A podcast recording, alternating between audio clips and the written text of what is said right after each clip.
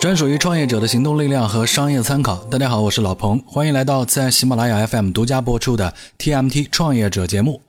今天我们要跟各位聊聊尽职调查。最近呢，我听到一位投资人好朋友跟我讲了一个案例，大概是这样的啊，说是这个机构呢看上了一个华南地区的企业，觉得他们业务模式很好，行业地位也还不错，同时最近一期的经营报表数字也相当的赞。于是呢，投资机构就决定要开始深度的接触，先从了解对方的财务状况开始。这家企业也非常坦诚，就说我们公司呢是典型的民企，有两套账。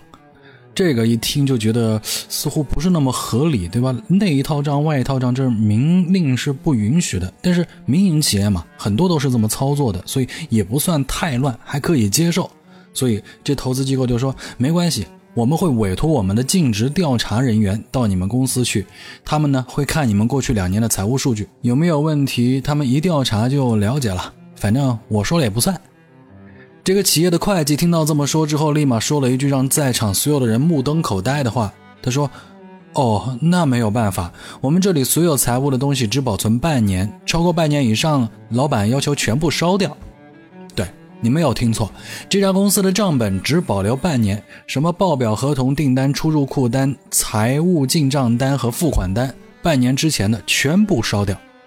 结局呢，我们肯定都猜得出来。我这个朋友最后只能是不了了之。但是这位老板处理财务问题的态度，你说这还能有投资人跟他合作吗？钱打过去，半年过去，啪，又是一把火，收款凭证都没有了。当然，这只是一个非常极端的例子，我们就当做一个笑话来听听。不过，在真实的融资过程当中，故事里面出现的那个尽职调查这件事情，是很多创业者不得不迈过去的一个坎儿。通过尽职调查呢，投资人是要了解创业公司的方方面面，而有的创业者就会觉得，这个尽职调查好像就是要把自己脱光了给人看，这多少有点不爽吧，对不对？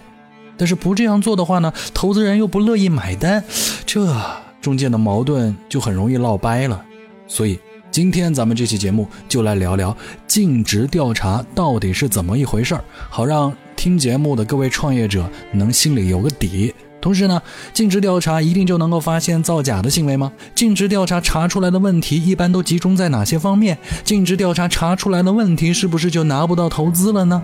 哎。接下来的时间就跟各位说说这些。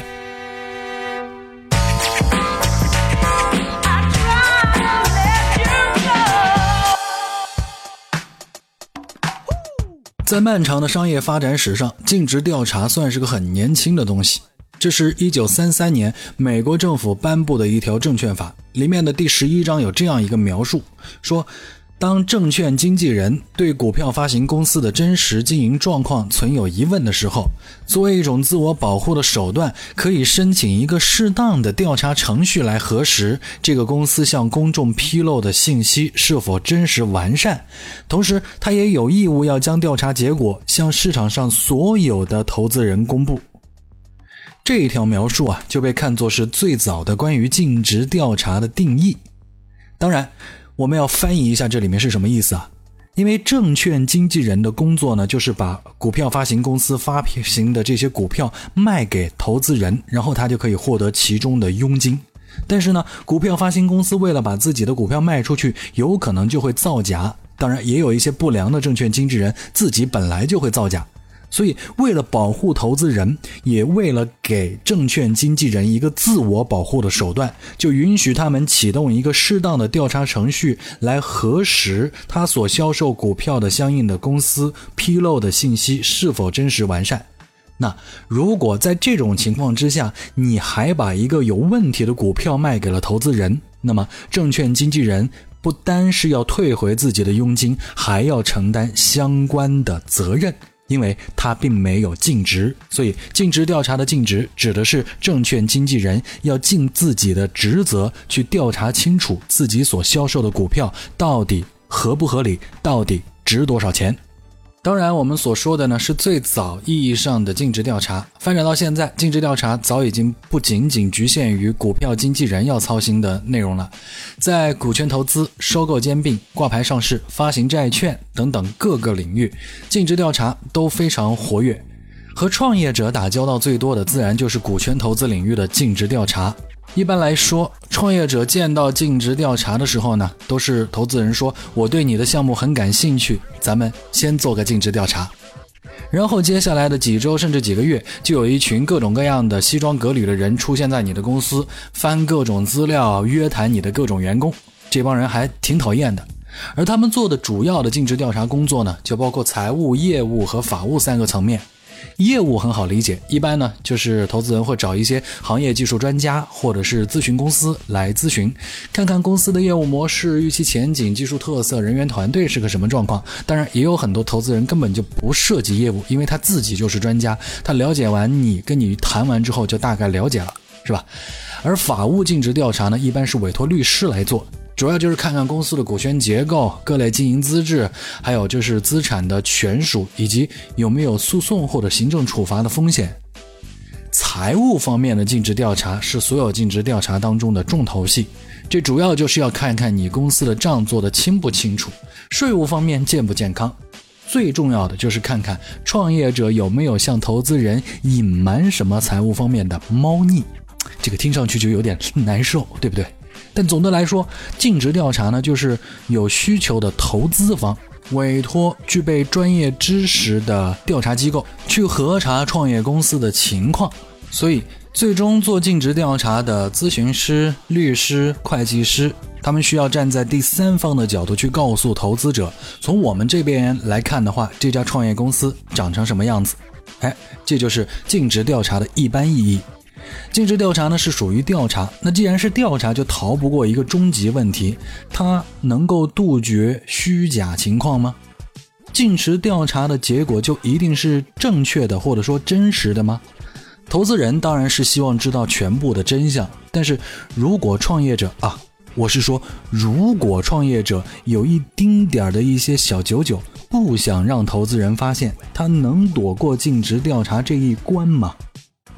这个问题呢，我们从创业者和投资人两个角度来看。从创业者的角度看，去骗投资人的公司当然有，但这是比较少数的情况。多数的情况呢，是一个字乱。也就是说，创业者其实他自己都搞不清楚自己有什么状况，因为很多创业者在财务和法律方面的知识都比较欠缺，经营的过程当中呢，又没有花钱找专业的人士来辅导自己。比如说，公司早几年的运作方式不规范，丢了很多资料。虽然不是全烧了那么严重，但是丢了几件重要的东西的事情还是经常可以碰到的。那么这几件东西所关联的关键事项到底是什么状况呢？考证起来就非常的困难，律师、会计师可能就会头疼好一阵子。会计师呢，只能告诉投资人这几件东西丢了，最可能发生的情况是什么，而面对这种情况，我们应该怎么去应对？作为投资人，您应该考虑什么问题？看到没有？实际上。调查机构发现问题之后呢，不是告诉投资人这个公司能投和不能投，而是告诉投资人遇到这种情况应该怎么处理，会遇到什么样的情况，对您来说意味着什么。我们再来看看投资人的角度看尽职调查，这个角度呢，就要看看投资人的心态了。首先，投资人在尽职调查团队所花费的时间和费用呢是有限制的，他必须要做取舍。因为投资人不可能有无限的时间和费用去等待自己的尽职团队或聘请极端的尽职团队去做一个完美的结果。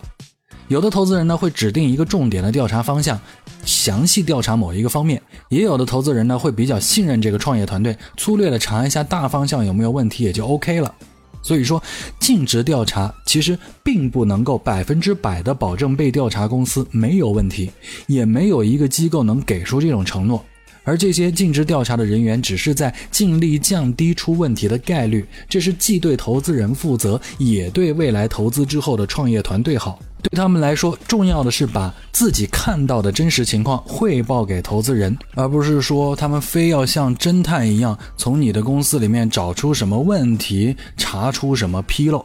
所以啊，在尽职调查的报告上，会计也好，律师也好，一般所采用的表述方式是这样的。我们通过什么什么工作，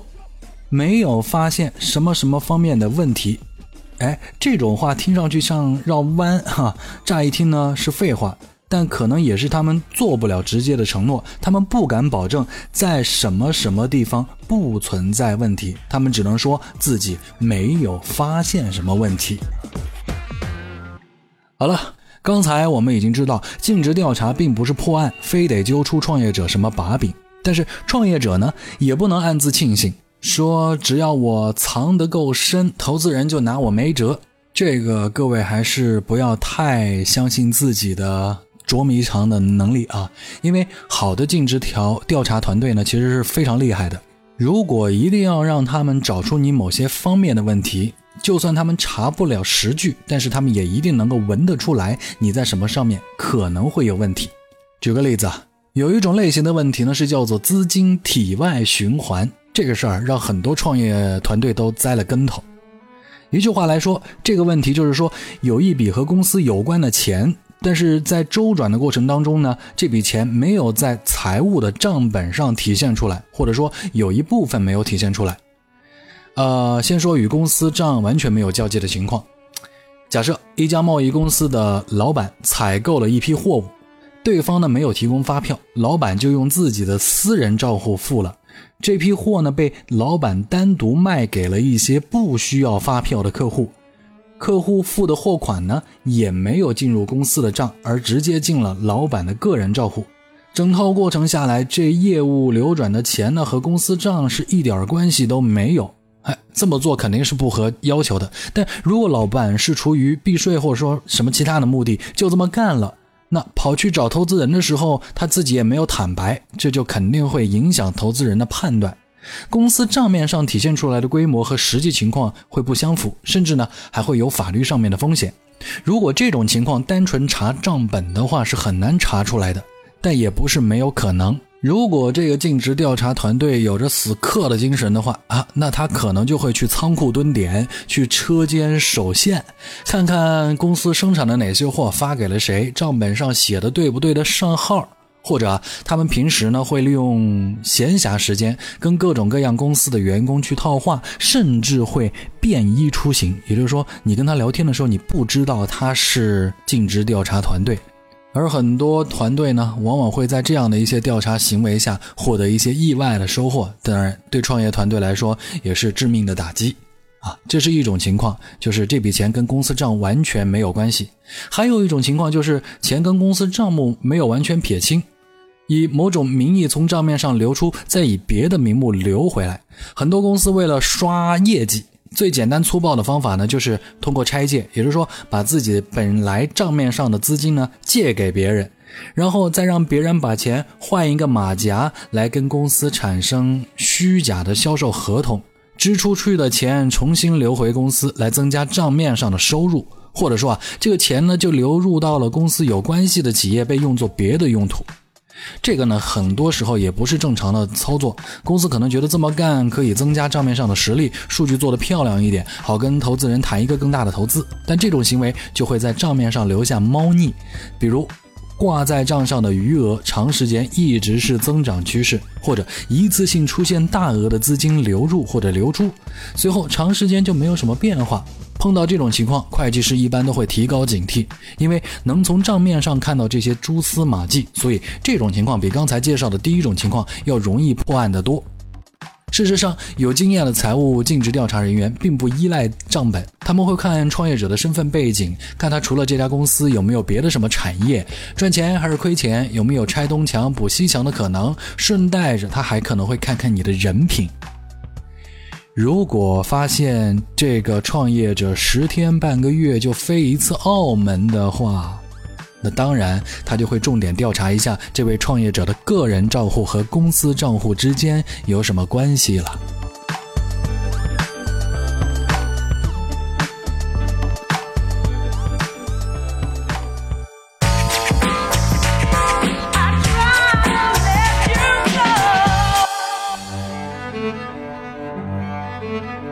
您正在听到的是充电时间为您送上的 TMT 创业者节目，我是老彭。今天跟各位聊到的是创业者在融资的过程当中经常会要遇到的尽职调查。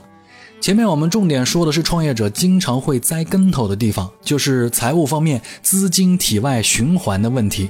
这个问题其实让很多创业者都头疼不已，但是最终让他们出问题的地方，并不是因为他们的经营过程当中出现了资金体外循环，而更重要的是，一旦尽职团队调查到这些方面，创业者自己也会敏感到，哦，似乎这么做不对，然后呢就开始遮掩。这一遮掩就出现了诚信方面的问题，所以我们提醒大家，如果你过去在经营当中真的不慎有这方面的问题，最好是坦诚的讲出来，并表达自己希望得到专业的财务支持。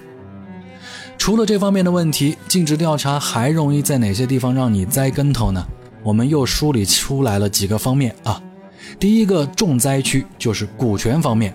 如果创业公司股权方面有瑕疵、有争议，即使这家公司足够优秀，但任何投资者也会心里打鼓。比如，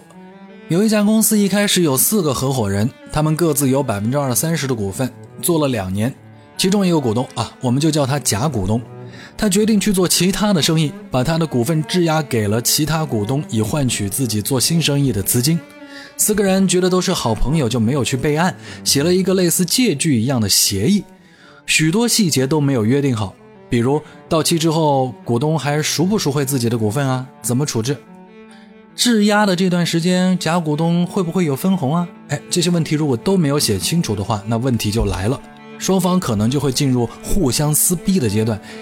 赎回股份的期限已经过了，但这时候创业公司已经找到了投资人，甲股东回来要求赎回自己的股份。但其他三位觉得你谁呀？你有什么功劳啊？赎回股权的时间早就过了。但是呢，因为双方之间签订的协议并没有明确约定，所以就会出现吵架的情况。吵来吵去到了法院上，投资人不想等待漫长的官司结束，所以这笔投资最后也只能不了了之。在这个方面，我们要给大家的建议呢，就是你在出去融资之前，一定要把自己家里的事情打扫干净，确定了股权没有问题的时候，再去谈投资。第二个重灾区是财务方面，我们前面也提到过财务方面的问题，但是接下来要说的就是创业公司的账目乱的问题。可能创业者自己也没想搞这么乱，但实际的结果就是乱。会计师也没有办法理出头绪，给不了投资人好的交代，就只能老老实实的告诉投资人说：“这公司财务太乱了，看不出什么东西。”比如说啊，一位创业者才华横溢，精力旺盛，名下呢有 A、B、C 三家公司，三家公司的业务都还是有关联的。虽然说三家公司每家公司都有自己独立编制的账目。但这只是传说中的外账，起不了实际的经营情况的反应作用。他自己呢，还搞了一个总账，这总账上面是把三家公司所有的财务往来都记在一起的。这个账呢，确实是能够反映三家公司的总体经营情况。对于这位创业者来说，反正都是自己的产业，他只关心总体上面的盈亏状况，所以三家公司合在一起对他来说看起来非常方便，自己赚了多少钱，亏了多少钱，一目了然。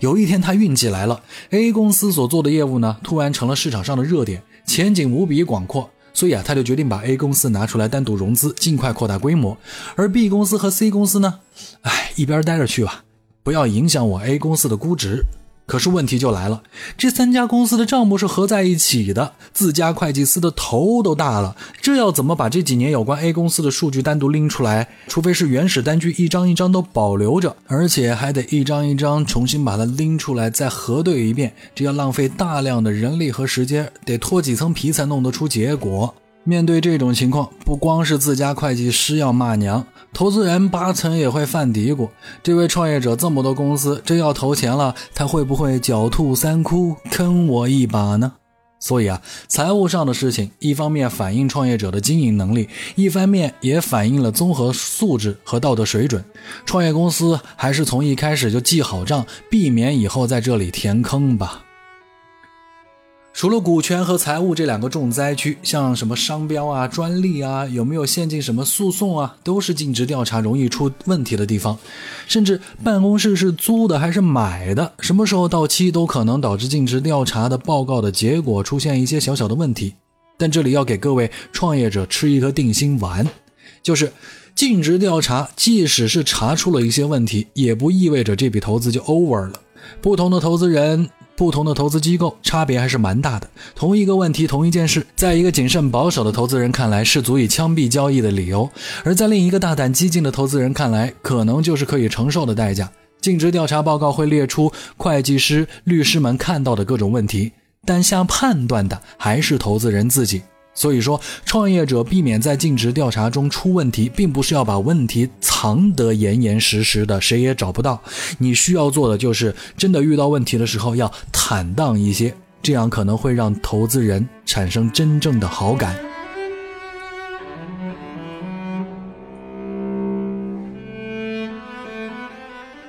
TMT 创业者，今天呢，我们讲的这个尽职调查就是这么一回事儿。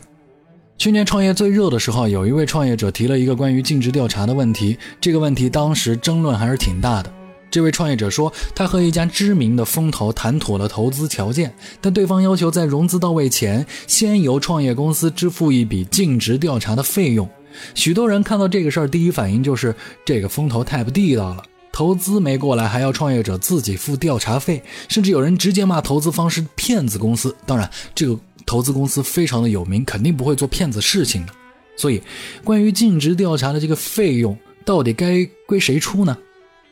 其实并没有严格的规定说一定要投资方来支付。事实上，既有投资方出钱的情况，也有创业公司出钱的情况。实际上说，我们要用买卖的心态来看待这一笔费用。融资这件事情啊，也是一种关于股权的买卖。这笔买卖的来回去谈的关键点呢，就在于股权的价格。经济学原理说，决定价格的不是商品的成本，而是商品的供需关系。大到估值，小到尽调费用，这都是股权交易当中的一部分，同样取决于双方的供求关系。是企业方更需要这笔资金？还是投资方更需要这个项目，谁更强势，谁就在讨价还价当中占优。相对于投资的资金，尽职调查费用虽然钱不多，但蚊子身上的肉也是肉啊，拿到桌面上谈，就看谁能把这笔费用推给对方，或者说比例分摊。传统上，尽管尽调费用是由投资人来承担的。但是，的确有越来越多的投资人，包括国内的一些知名机构和行业巨头，都在尝试把这笔费用转嫁出来。毕竟他们的日子也冷得不好过。目前呢，国内比较常见的方式是，投资不成功的话，由投资方支付尽调费用；投资达成了，就由创业公司支付。另外，也流行一律由投资方先把这笔费用付了，确定投资后从。投资款里扣掉这笔费用，实际上还是相当于投资成功之后企业来支付，只是结算方式不同。绝对良性的投资方也有，投不投他都付尽调费用，只是这种趋势这几年越来越少见了。尽职调查的费用由谁出？严格上说没有规定，需要一个双方的协商。该怎么商，就看各位谁更强势了。尽职调查的费用还牵扯到另外一个问题啊，就是有的创业者会说，这个调查呢我也出了钱，为什么最后出来的报告不给我看，而直接就交给投资人了呢？其实道理不难理解，会计师和律师都会接受投资方的委托，向投资方提供报告是他们的工作。至于费用最终由谁承担，他们根本不考虑，因为他们始终都是投资方的人，而且。投资的成功与否，最终的结果对尽调机构是没有任何影响的。在尽职调查开始之前，律师、会计师和投资人签服务协议的时候，一般会明确约定，有权利读报告的人是谁，其中呢，绝对不能把报告泄露给第三方，即使是被调查公司也不行。当然，肯定很多创业公司都想看这个报告啊，因为这里面有你们公司很多的机密。如果投资失败了，投资人是不可能给创业者这份报告的；如果投资成功了，投资人也只会从中摘录一些，或者说转述一些内容，做成一个简略版的发现事项汇总给创业者看。但目的呢，也是帮助创业者，让他知道暴露出来哪些问题可以怎么去改进。也不可能把报告的原版原封不动的拿给你看。今天尽职调查的主要内容到这里就介绍完毕。回顾一下，尽职调查是投资方委托第三方机构对创业企业进行调查的一个过程。这个调查不可能做到绝对的万无一失，但也在尽量逼近真实的情况。尽职调查容易出问题的地方在股权结构、财务状况、商标、专利和法务问题等各个方面。投资方可能会包容出现的问题，也可能不包容。尽职调查的费用归谁出，需要双方商量。这件事情没有通行的标准，但是报告的内容一般来说是不会给创业者看的。充电时间今日关键词：尽调诈骗。尽是尽职尽责的尽，调是调查的调，诈骗就是诈骗啊。因为我们要跟各位聊一点在融资过程当中可能遇到的负面情况。因为前面不是说到这个尽职调查的费用有让创业者来承担的情况吗？而现在呢，就有一些人打着投资机构的幌子，专门来诈骗创业者手里的这笔尽调费用，连创业团队的钱也骗。这些骗子可以说是伤天害理至极了。不过，如果我们创业者长了个心眼儿的话，这种骗局对您就免疫。所以，今天我们推荐的文章呢，就跟您分享了去年二零一五年融资领域里面的十个骗局，希望各位创业者能够擦亮眼睛。火眼金睛的发现真正对你有帮助的贵人。各位只要在充电时间的同名微信公众号里面回复“尽调诈骗”这四个字，就可以收到这篇文章。本期节目由勒布朗企划编辑，老彭监制。感谢各位收听，咱们下期再会。